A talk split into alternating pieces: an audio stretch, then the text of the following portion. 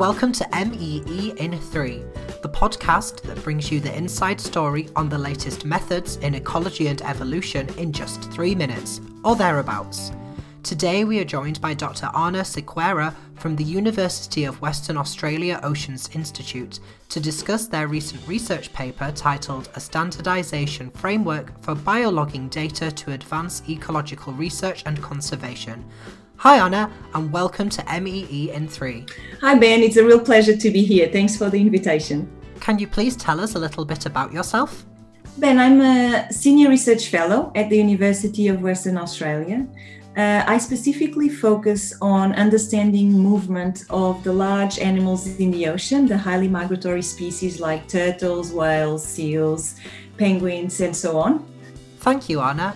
So, first question how were you inspired to develop your method? I was inspired to develop this method when I started thinking about a global project that would bring together all tracking datasets for marine megafauna species around the world. But as soon as I started making steps towards the development of this project and started compiling that, those datasets, it was very clear that the job of formatting all the datasets collected by many different people in many different ways around the world was going to be a very difficult task. Also, the types of questions that I got from the data contributors about what was it that I was actually asking and what I needed were so varied. And it was the difficulties that I found in collating a large number of data sets that made it obvious to me that there was a need to create a standardization framework for biologging data. What was your biggest challenge in developing the method?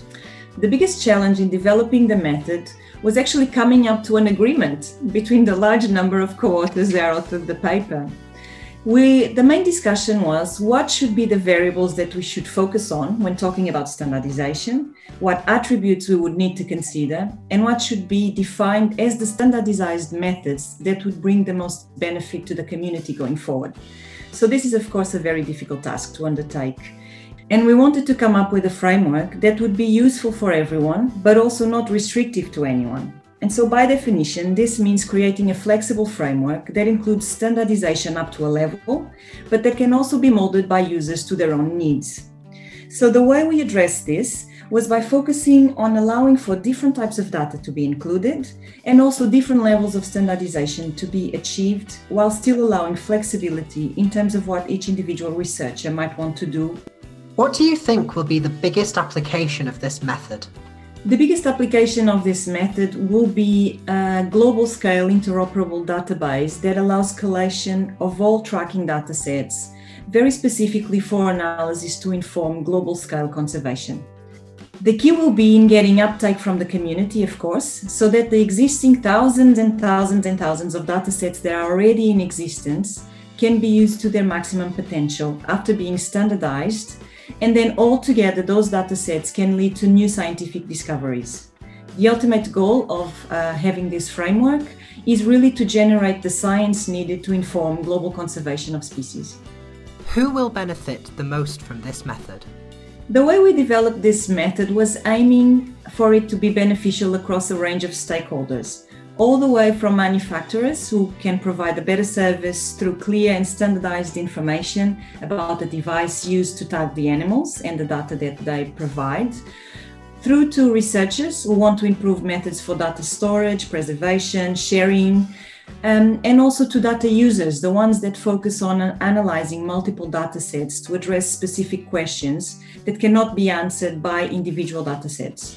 So, for example, if you are a researcher who has a lot of data and is now interested in getting more out of the data collected uh, to date, the standardization framework will allow easy data sharing between groups and also will allow increasing the chances that people addressing key questions would become aware of the existence of some data and invite researchers to collaborate, making that job of bringing the data sets together a lot easier.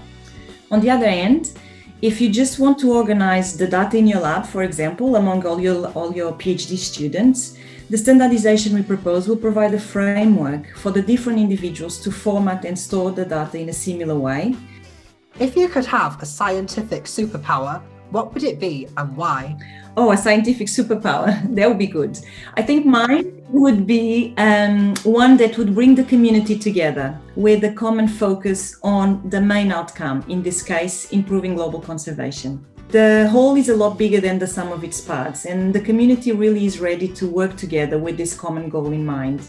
So, conserving animals such as marine megafauna species, which is what I focus on the most myself, um, will need a united voice from the marine movement ecology community.